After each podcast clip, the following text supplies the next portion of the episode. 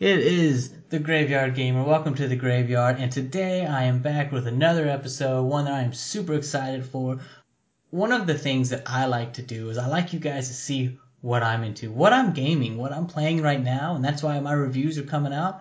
But I also want to sit there and I want you to see about who the Graveyard Gamer is as a gamer. So what I have here is a list of big gaming moments that I've encountered over the last several years that I thought would be pretty cool to run through some funny moments in there, just some good times. And on top of that, I recently played through the Spider-Man DLC for the Marvel's PS4 Spider-Man game. And I wanted to throw that in there and give you that review because I'll be honest, I loved Spider-Man last year. So going through the DLC recently, I wanted you guys to hear what I thought about that. So, with that being said, let's talk about some of those big gaming moments. So we all it's like when you're playing a game and all of a sudden you're like, that was a pretty cool moment. And I thought it'd be kind of cool to take a few minutes here and just kind of list some of those big moments I have had in my gaming lifetime. Now, before I get started, I started playing way back on the NES, back in the very end of the 80s, and I will tell you this. Here's an honorable mention right off the top. For the first time I ever got mad at a game and you just wanted to punch a TV screen, you young kids will never know how much you wanted to punch the crap out of that dog that laughs at you every time you miss a duck in duck hunt. To the point I remember getting my controller, the little gun, right up to the TV, pressing it and getting just so mad when he would laugh if I would miss. But now, uh, let me get a moment of zen, calm down, and let's talk about some of these big moments. One of the first one that pops in my mind is hallway fighting in the tanker level of Metal Gear Solid 2. Now, I will talk about Metal Gear as a franchise at some point, but let me just say that this was Metal Gear 2 is the first game I truly jumped in and played on the Metal Gear franchise. So I'm going through a snake and you're you're doing your stealthy stuff going around and there's a moment that I got seen by a guard. And the way the camera angle is, the camera is set back, I'm in the foreground, all the enemies are coming up from behind. But you're in a corridor in this tanker, so there's a little bit of a, a door frame every few feet. And I just remember being tucked against the, the door frame and I'd lean out and take a few shots and I'd lean out and take a few shots and they would be doing the same thing to me. And this was huge, man. This was not something we seen in the PS1 era. So now here we are a few months into me having a PS2 and I'm playing this and I am just absolutely blown away by it. I mean, Sure, I've played plenty of games to shoot in, but this was the first time that that cover type mechanic was actually used. Now, it really wasn't a cover mechanic like what you get now with starting with a game called Kill Switch that a lot of people don't remember, leading into Gears of War, and then what we have now.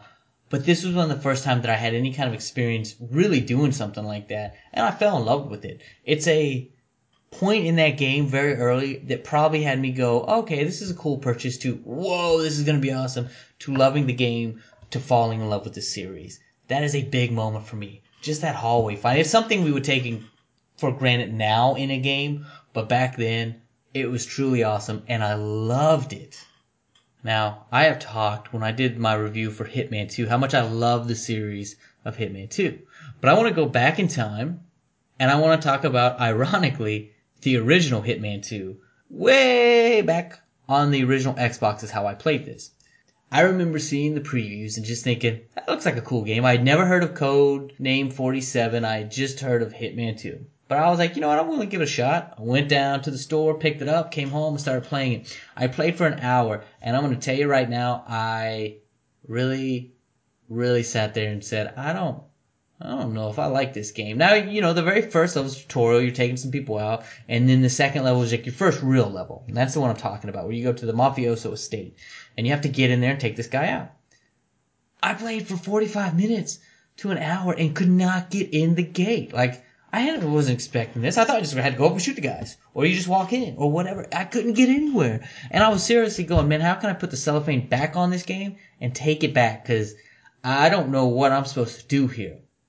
But then it happened. I just noticed that this guy was walking in with some flowers, the flower delivery guy. So I went up to him. I'd played enough with the mechanics in that 45 minutes that I realized, oh, I could take this guy out. I took him out. Look at that, I can change into his clothes. Boom, I put it in. Guess what? I'm in the estate now. Now I'm now I'm switching out with different bodyguards to use their clothes to get even farther in there. I'm exploring. I'm finding stuff out. Guys, I was hooked at that point. That is one of my favorite Hitman levels of all time, just because of it was just so open. It's nothing that the level does that is just so mind blowing, but it is just like I never played a game like this. This was insane. I had so much fun doing it. Uh, I mean, I always go back to that, and I'll tell you, and I'll tell you, that one level just propelled me so hard into playing the rest of that game. And I mean, to think, had I not figured that out, I was probably taking it back or getting rid of it or trading it in, whatever happened. I am so glad I didn't. I would not be the Hitman fan I am now, and that game was just so great. In fact, when I bought the Hitman remaster collection back on the PS3 days, I absolutely still love that level, even though you know the controls at that time were kind of old and archaic, but at the same time, man, there's just that sense of freedom that I truly, truly love. That moment of just learning how to play Hitman 2 was just was just awesome. Jumping into an entirely different franchise now, I want to talk about the twist of Assassin's Creed. Uh, so here's the deal. Going way, way, way, way back to 2006 when they first kind of started debuting Assassin's Creed, showing what it was.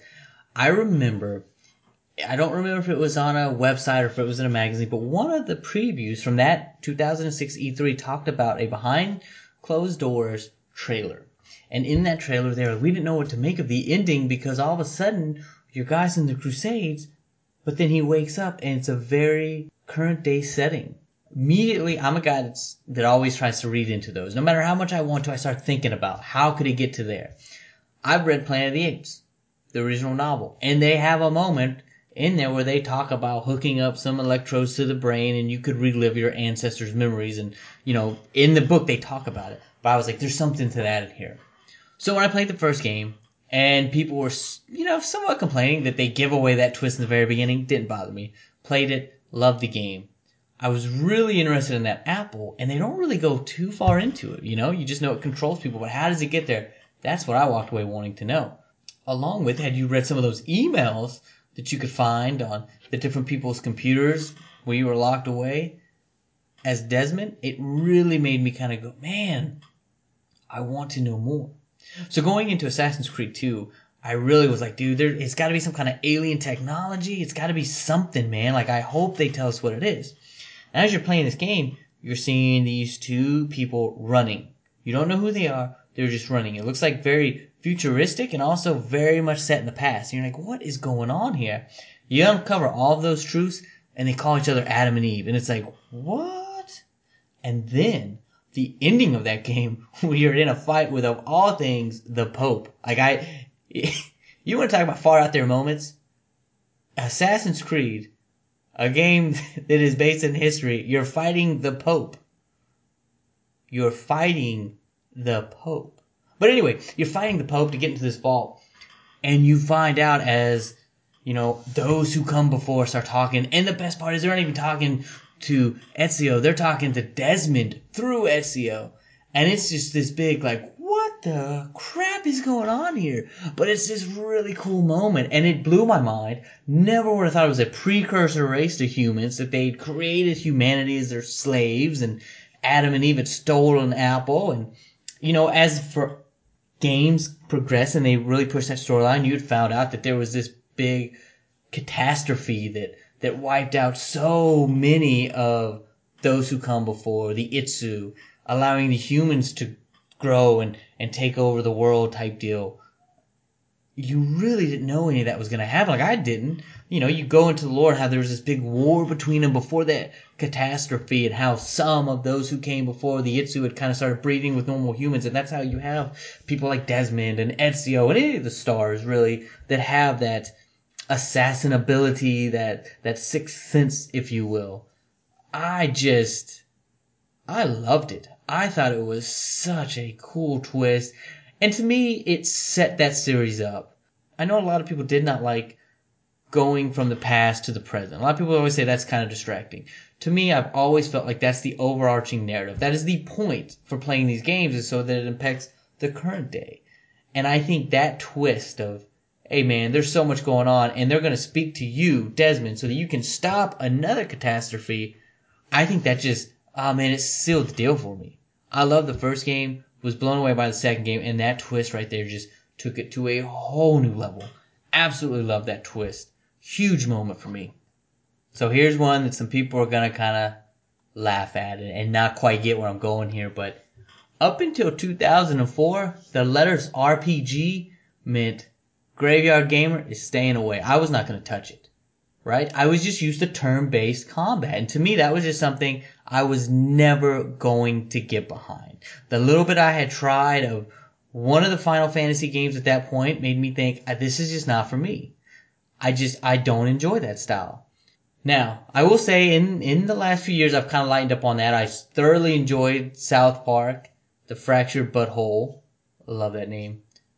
But in that time, in 2004, if it said RPG, I associated with turn-based and realized I wasn't going to play it. It's why I never got to play the first Fable game. Much as I loved Fable 2 and 3, I never played the first game because it said RPG. So what changed my mind? Two games changed my mind, and for a big gaming moment of RPGs are okay. The first one was X-Men Legends. Look, guys, I'm a huge X-Men fan, but I'm a huge, huge Wolverine fan. I have a tattoo to prove that. I love that character. So I remember in 2000, late 2002, early 2003, there was a Game Informer. It had Hugh Jackman on the cover. It was the debut reveal of X2 Wolverine's Revenge and X-Men Legends. Now, I read that over and over and over again. I, I just, I was so excited for these two games. And I will say, I I loved Wolverine's Revenge. A lot of people didn't, but I loved it. Anyway, X-Men Legends looked great, except for it kept saying RPG. RPG, and I was like, oh. But in that magazine, they come out and the directors say, no, no, no. There's going to be real-time combat. That's what people want to play as. That's what we're going to do. You hit a button to Cyclops, you're going to shoot an optic blast. So I said, okay. Now I was still buying, I was still down for it, but boy, was I a little bit hesitant. Like, oh, could this really be good? Is it going to be something I like? And then they changed the graphics. If you ever go back to the original look, it would look very much like New X-Men, Grant Morrison's run on the comic books. And they'd moved it to a uh, cel-shaded Ultimate X-Men aesthetic. And I was kind of not loving that, but I was willing to give it a shot. Guys, I love that game. I absolutely love that game. I still have it on PS2. I still play it. I wish, I wish, I wish they'd had ported it to PSP so I could still play it on that a lot easier, but I loved that game. The design of the world, I love the dungeon brawler esque. I, I remember there's one where you're in the Morlock tunnels, and I love being Nightcrawler. Like there'd be like a locked door, and you could still see in front of it because of the you know isotomic view, and like, floop, bamf, over to there and unlock the door. I loved all that stuff.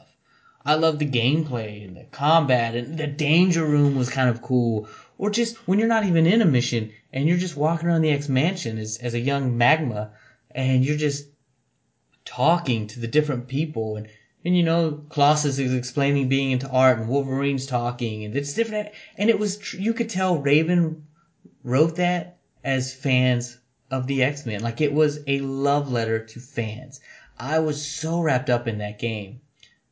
And then you had the flashback missions.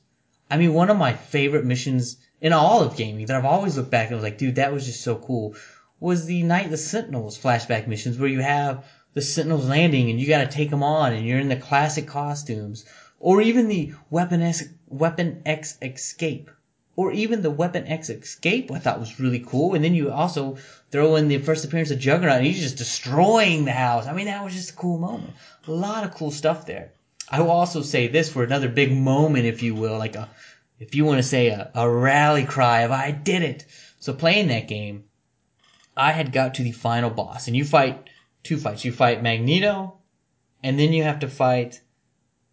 I forget, actually forget who it is. I, I believe it's a Sentinel Prime or something to that effect. And Magneto had wiped me out, but I was so happy I beat him. I saved it. I saved it, and I'd lost all my good players: Wolverine, Magneto, or Wolverine, Cyclops. All these guys were down. I just had my B players that I didn't play a ton with. I tried over and over again. I could not beat this Mega Mind or Master Mold.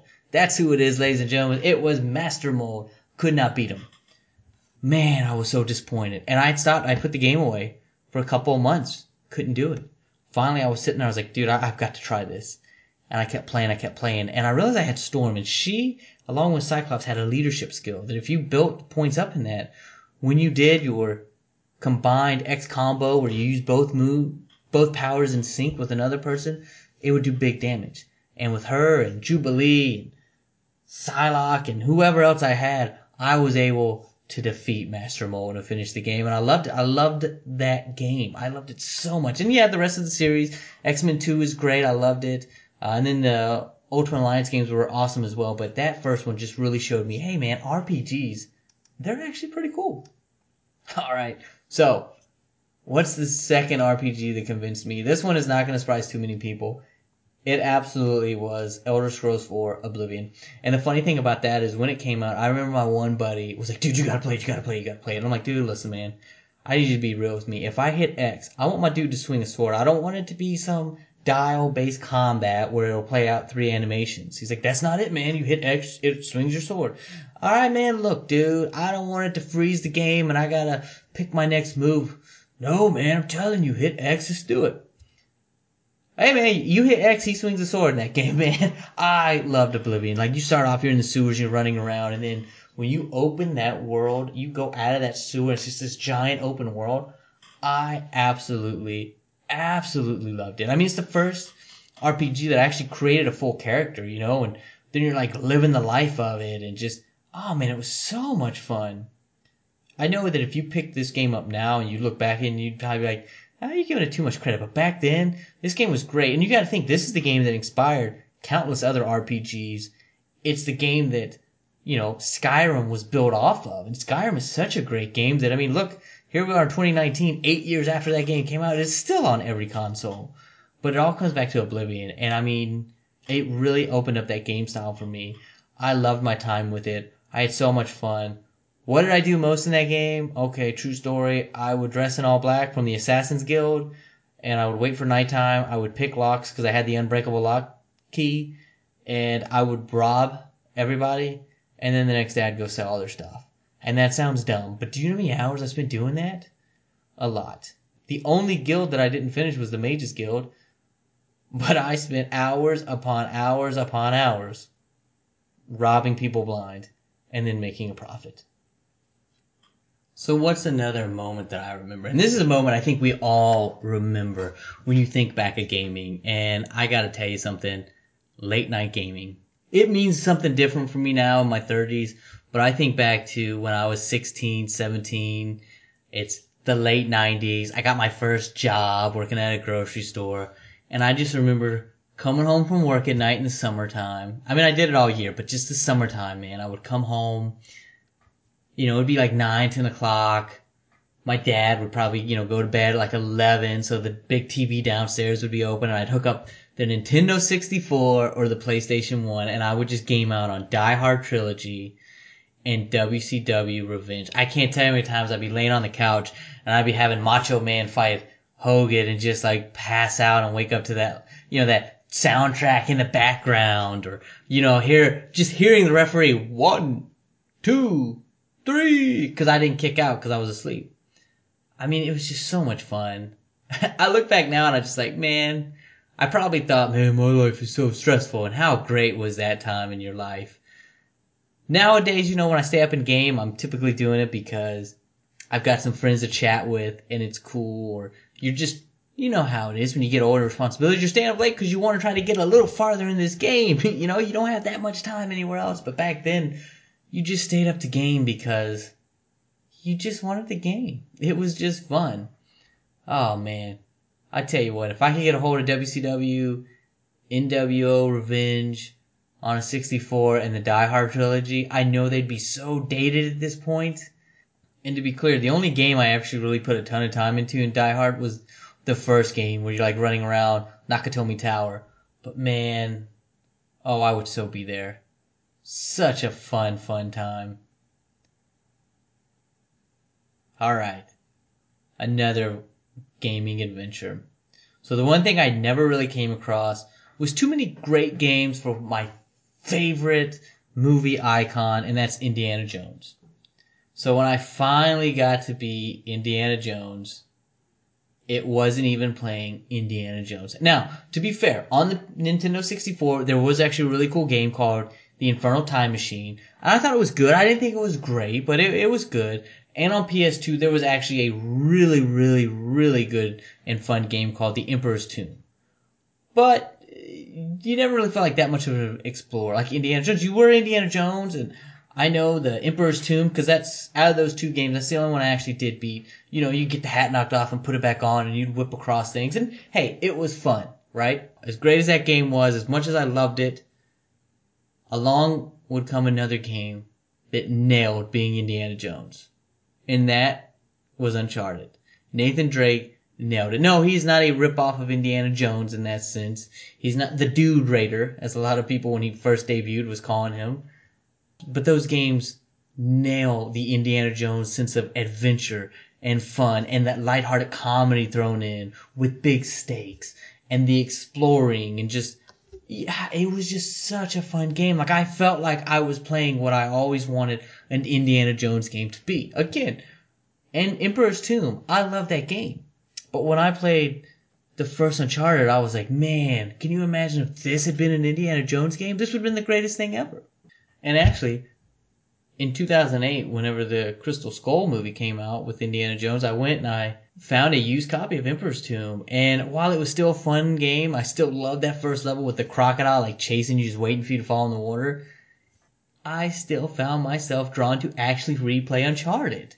And I just was sitting there going, dude, this is, this is it. This is what Indiana Jones games should be. Not the movies, but the games. And I just, I hope one day we see a new Indiana Jones game in that vein because I feel like as the Uncharted games grew, so did their gameplay, so did their impact to the point that it started off as a game that heavily was influenced by Tomb Raider and Indiana Jones, and now the Tomb Raider games have rebooted themselves over the last generation to kind of go the same route, not copy, not mimic them, as this Uncharted game.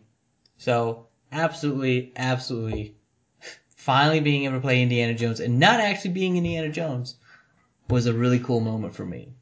Well, guys, that's only a taste of all the big moments that I want to talk to you guys about.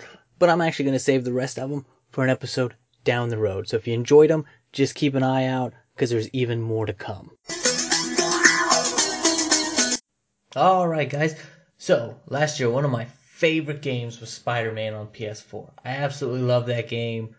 I just thought they've taken what's been done in previous Spider Man games, took a step back, and said, how can we actually make this the best Spider Man game? And I personally believe they did it. They knocked it out of the park. The story, the reimagining of the characters in certain parts, the suits, all this stuff. It was just a ton of fun. Ultimately, I gave it a 9. I said the fun factor was high in the game, and it really was. There was only a few minor hiccups. I'm not a fan of brutes in games. Those are those enemies that are bigger, that always block, they can just really hurt you with one or two hits. Uh, they always kind of stop the flow, and they really did in this game as well. Uh, a few other enemy types, but ultimately, I loved it. Solid 9.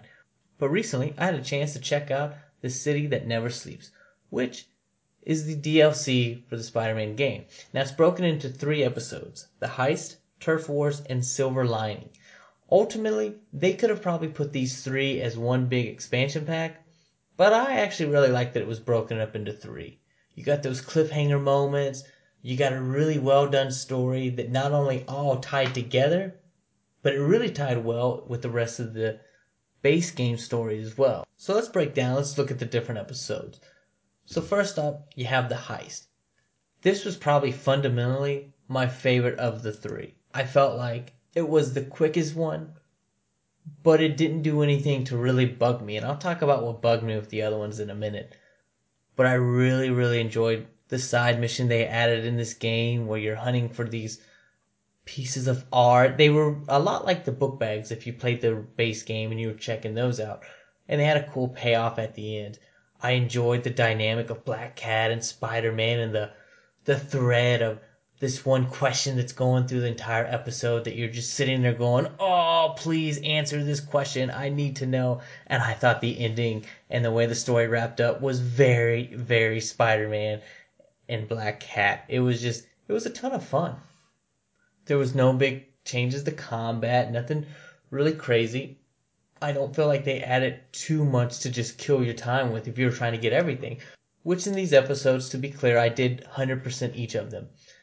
This just didn't have a lot of fluff. There wasn't an obscene amount of side content to do. It was really just here's the story and here's some fun stuff to do on the side. I really like the challenges they threw here too, including the one, the gadget challenge where you can only use two gadgets to take down a group of enemies. That was fun. And to be honest with you, it showed me new ways to try the gadgets out in combinations that I hadn't done before. And with that said about the ending and how much I loved it, that brings us to the next one, Turf Wars. Now, I thought the story in this one was probably the weaker of the three, but it was still really good. It just definitely felt like it didn't hit any big moments, if you will. But I will say this the villain of this game, and I don't know if you know who it is or you don't know, I don't think it's too much of a spoiler, but I'm just going to shy away from saying it. I've always kind of thought he was kind of a two bit whatever. He never really did anything for me in the comic books and the old cartoon show, but here I actually really liked him, man. He was a threat, and I dug that. And it makes sense given what happens with Kingpin in the base game. So it made sense that this guy would step up and start running things. And I really actually enjoyed the way they did this. That being said, they're just like I said, there wasn't like those huge, big moments that had me really kind of strung along in the first game of that big question and that dynamic. But what they did here I thought was pretty interesting. I will say I will say the suits you unlock in this episode I thought were really, really cool. I really enjoyed one of them a lot and wore it a good bit of the time I was playing the game. But there was something they did that just really, really bugged me. I didn't say it a minute ago, but in the heist episode, they did introduce new brutes that have Gatling guns. And at first they were really a pain, then I realized, oh, hit with the electric web and you're good to go, right? This episode, they introduced some guys on gliders with shields. And I know in the base game you kind of deal with guys that are sort of like that, but here they are just obnoxiously annoying. Like really, really frustrating. And I felt like doing the bases, you really got stuck in a lot of situations where you had those brutes, brutes with Gatling guns you had guys with the tasers that are like Whiplash from Iron Man, and you had those guys flying around on these gliders and throwing in assault rifles, and you throw in these rocket launchers, and they just got really frustrating. I think when you were kind of in open areas and you could kind of work the crowd a little bit, it made sense. But ah, some of this was so frustrating, and it's because of what I'd said about brutes earlier. Brutes always stop the, the flow of fun right? Like it just kind of stops that combo. I felt the exact same way about these gliders, except for I hated their special move they did. It could almost kind of nowhere and really mess you up. And then you add the frustration of dealing with the guys with the assault rifles and the rocket launchers who are easy to defeat, but just dealing with them and the brutes with the Gatling guns and the, the gliders, it just got very frustrating, extremely frustrating at times. So while that doesn't sound like that big of a deal, you do fight a lot of those guys in missions. You do fight them when you're doing the side content. So I gotta tell you, that really knocked this down a little bit for me. But I really enjoyed the ending. One of the characters from the base game is in this. They play a big part and really kicks into high gear in this episode. And I gotta say, it was one of the strongest beats of this episode is what was going on with this character. So that leads us to Silver Linings. I really, really liked the story in this one. I mean, it was really tough for me to decide which had the better story between the first episode and the third episode. And to be clear, that second episode is right there with it. It just not, to me, it just didn't have the effect of the first two. Spider Man's relationship with Silver Sable in this third episode is really cool. Really cool dynamic. This earning the respect. I really dug it. I really started to like Silver Sable by the end of this, which I didn't necessarily like her in the base game. The main villain is is back. He's just insane in this one and there's just some really cool dynamics going on here. Then you go into do they do anything to frustrate you? And no, actually not really. I can't think of any new enemies. I think that maybe between episode two and three, developers heard it, so they kind of backed away from having a lot of those guys, those flying shielded guys that I couldn't stand. They're still here, but I think you kind of default to the basic gliders that you deal with in the base game here more than anything. This episode also ties in a little bit more of some of the challenges to where you get this definitive ending. You get a def- definitive ending to the one character that I mentioned in the second episode, kind of is going through some stuff. You really get something that kind of makes me go, man, I wonder where that story is going to go in a potential sequel. There's just a lot of cool stuff here in this one as well. And this one ultimately, it not only does it tie up this three DLC story, it also feels like a great closure for the base game as well. That I'm glad I got to play because it really does feel like, okay, they closed everything up. So I'm not going to do individual scores on them. I'm going to do a full score for the entire DLC because it's kind of a package deal, honestly. You can't really play the first episode and not play the second one. You can't play the second one without playing the first one. You can't play the third without playing any of them and understanding what's going on the base game, everything that was great in that is still great in here. There's a few frustrating enemies and definitely a few frustrating moments, but nothing that made me ever want to shut the system off and just leave it alone. I would give this DLC a strong 8.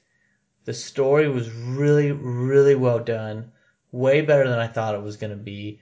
The characters are really good. Like I said, I ended up leaving the DLC really liking Silver Sable really saw this villain in a new light. Though I will say, when you see him in episode three, it's a little bit like of a eh, they might have went a little too overboard on that, but it worked in the confines of this DLC. So a solid eight. If you played the base game and you were curious, it's definitely something to pick up and play. If you didn't play the base game, go buy the base game. Go play Spider Man. It is an awesome, awesome game and then pick this DLC up. Well, there you go, guys. We talked about some of those big moments I've had over the, the last several years of gaming, and some of those were a lot of fun to remember. And you know what? Then I hit you with that review for the Spider Man DLC, a game that I love, DLC that I really enjoyed. And if you have not got to play it, go check it out. It's a ton of fun. With that being said, guys, you can always hit me on the Graveyard Gamer at gmail.com. Questions, concerns, things you want to be brought up in the next show. Let me know. And you can also find me on Twitter at GYGamer. So, until next time, I'll be doing the graveyard shift.